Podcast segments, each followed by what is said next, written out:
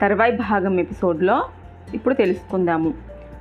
సుయోధనితో చెప్పినట్టుగానే నియమనిష్టతో అభిమంత్రించిన నారాయణాస్త్రాన్ని శత్రుసేనపై ప్రయోగించాడు అశ్వత్థామ. ఆ మహాస్త్ర మహిమ ఏమో కానీ ప్రకృతి అంతా అల్లకల్లోలమయ్యింది.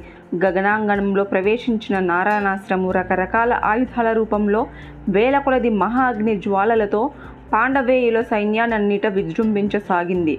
దానిని కన్నెత్తి చూడలేని పాంచాల పాండవేయ సైన్యాలు ఘోరార్త నాదాలతో పరుగులు తీశాయి. ఆ బీభత్సవాన్ని కృష్ణార్జును చూసి అచేతునులయ్యారు. ధర్మరాజు ఆందోళనకు అంతు లేకుండా పోయింది.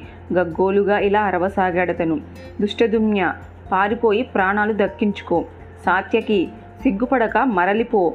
వాసుదేవుడికేం ప్రమాదం లేదు. అతడతను కాపాడుకోగలడు. సైనికులారా వద్దు యుద్ధం వద్దు ఆపేయండి. నేను నా తమ్ముళ్ళు తప్పదు. నారాయణాస్త్రానికి బలైపోతాము. భీష్మద్రోణులను అవలీలలుగా గెలిచిన పాండుతనయులు అశ్వత్థామ ముందు ఓడిపోక తప్పదు. అర్జునుని కోరికది నెరవేరుతుంది. ద్రోణాచార్యుని అధర్మంగా నేను పొట్టన పెట్టుకున్నాను. నాకిది కావలసిందే. గురుదేవుల న్యాయ దృష్టి అందరికీ తెలుసు. పాంచాలిదేవి పరాభవాన్ని కల్లారా చూస్తూ కూడా పట్టించుకోలేని ప్రముఖుడతను. అభిమన్యు అన్యాయంగా సంహరించినప్పుడు కూడా అతను ధర్మపరుడే.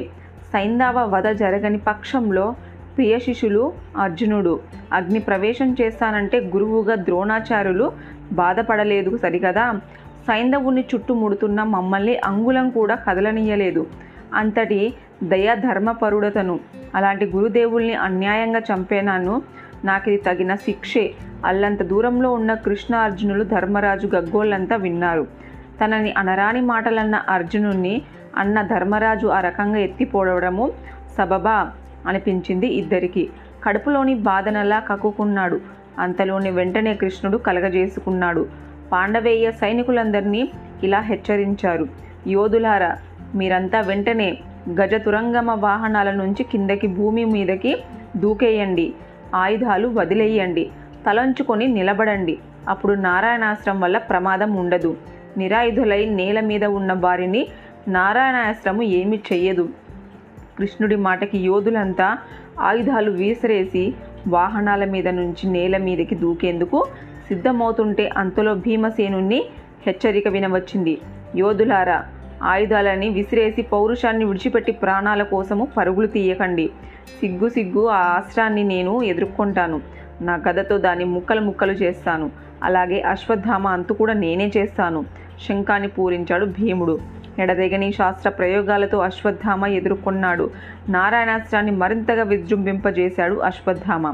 దాంతో నిప్పులు కక్కుతూ ఆ అస్త్రము భీముణ్ణి చుట్టుముట్టింది. గమనించారది పాండవేయ సైనికులు. వెంటనే కృష్ణుడు చెప్పినట్టుగా ఆయుధాలు విసిరేసి వాహనాలు దిగి తలొంచుకున్నారు. అలా నిల్చున్న వారెవరిని పట్టించుకోక తనను ఎదిరిస్తున్న భీమున్నొక్కడే బాధించసాగింది అస్త్రము. అర్జునుడు వరుణాస్త్రము ప్రయోగించి నిప్పులు ఆర్పజేశాడు. ఆరినట్టే ఆరి మళ్ళీ రాజుకుంది. నారాయణాస్త్రము కారుచిచ్చుల్ల భీముణ్ణి కమ్ముకుంది. కృష్ణార్జునులు మరీ ఆలస్యం చెయ్యలేదు. ఆయుధాలు విసర్జించి ఇద్దరు రథాన్ని దిగారు.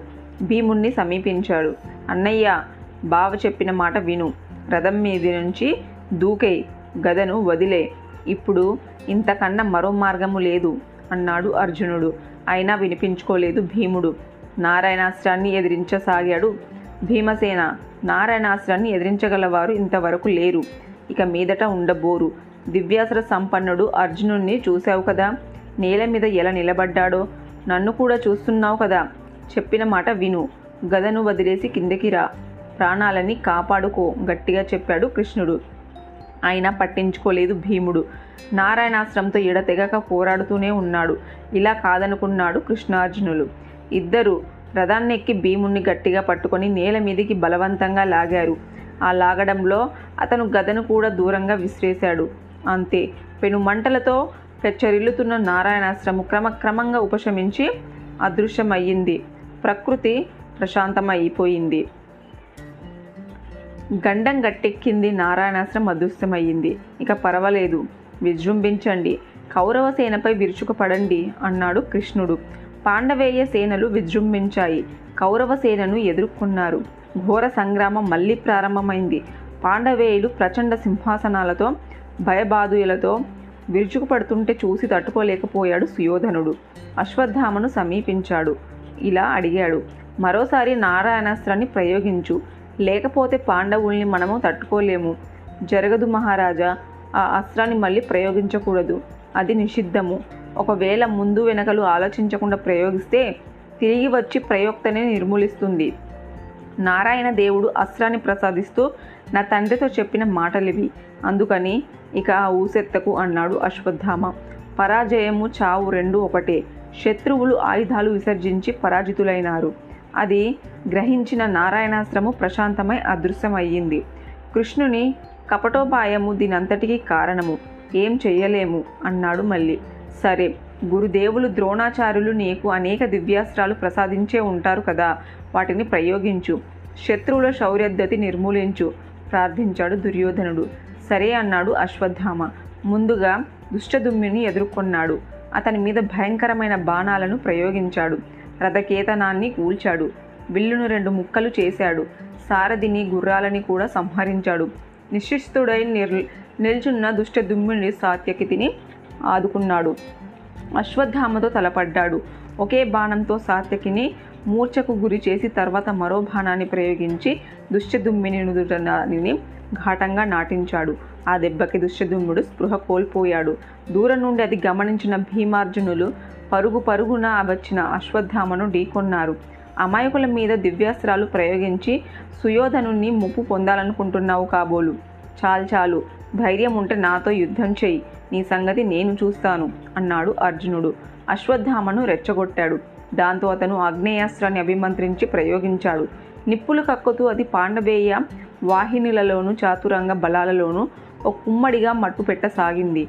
దాని మహాగ్ర వైఖరి గమనించి భూణ భోంతరాలలోని ప్రాణికోటి ప్రాణ భయంతో గజగజ వణికింది. ఒక ఔక్షహీని ఆ మూల్యగ్రహం భస్మిపటలం చేసిందది. ఇక విజృంభించసాగింది అది చూసి కౌరవసేన ఆనందించింది. అశ్వత్థామను మించిన అస్త్రవేత్త లేడని వెన్నోలు పొగిడారతన్ని అప్పుడు అర్జునుడు బ్రహ్మాస్త్రాన్ని ప్రయోగించాడు. దాని దెబ్బకు ఆగ్నేయాశ్రమం వెలవెలబోయి నేలరాలింది. ఎప్పుడైతే బ్రహ్మాస్త్రానికి ఆగ్నేయాశ్రము విజృంభిస్తుందో అప్పుడు అర్జునుని శస్త్ర సంపద ముందు తానెందుకు పనికిరాడని తెలుసుకొని లో లోపల చాలా బాధపడ్డాడు అశ్వత్థామ. ఆ తర్వాత బాధతో సిగ్గుమాలి. ఇంకా యుద్ధం చేయడము అనవసరం అనుకున్నాడు. విల్లములు విసిరేసి రథం దిగి వెనుతిరిగి చూడకుండా ముందుకి నడిచాడు. తర్వాయి భాగం నెక్స్ట్ ఎపిసోడ్లో తెలుసుకుందాము.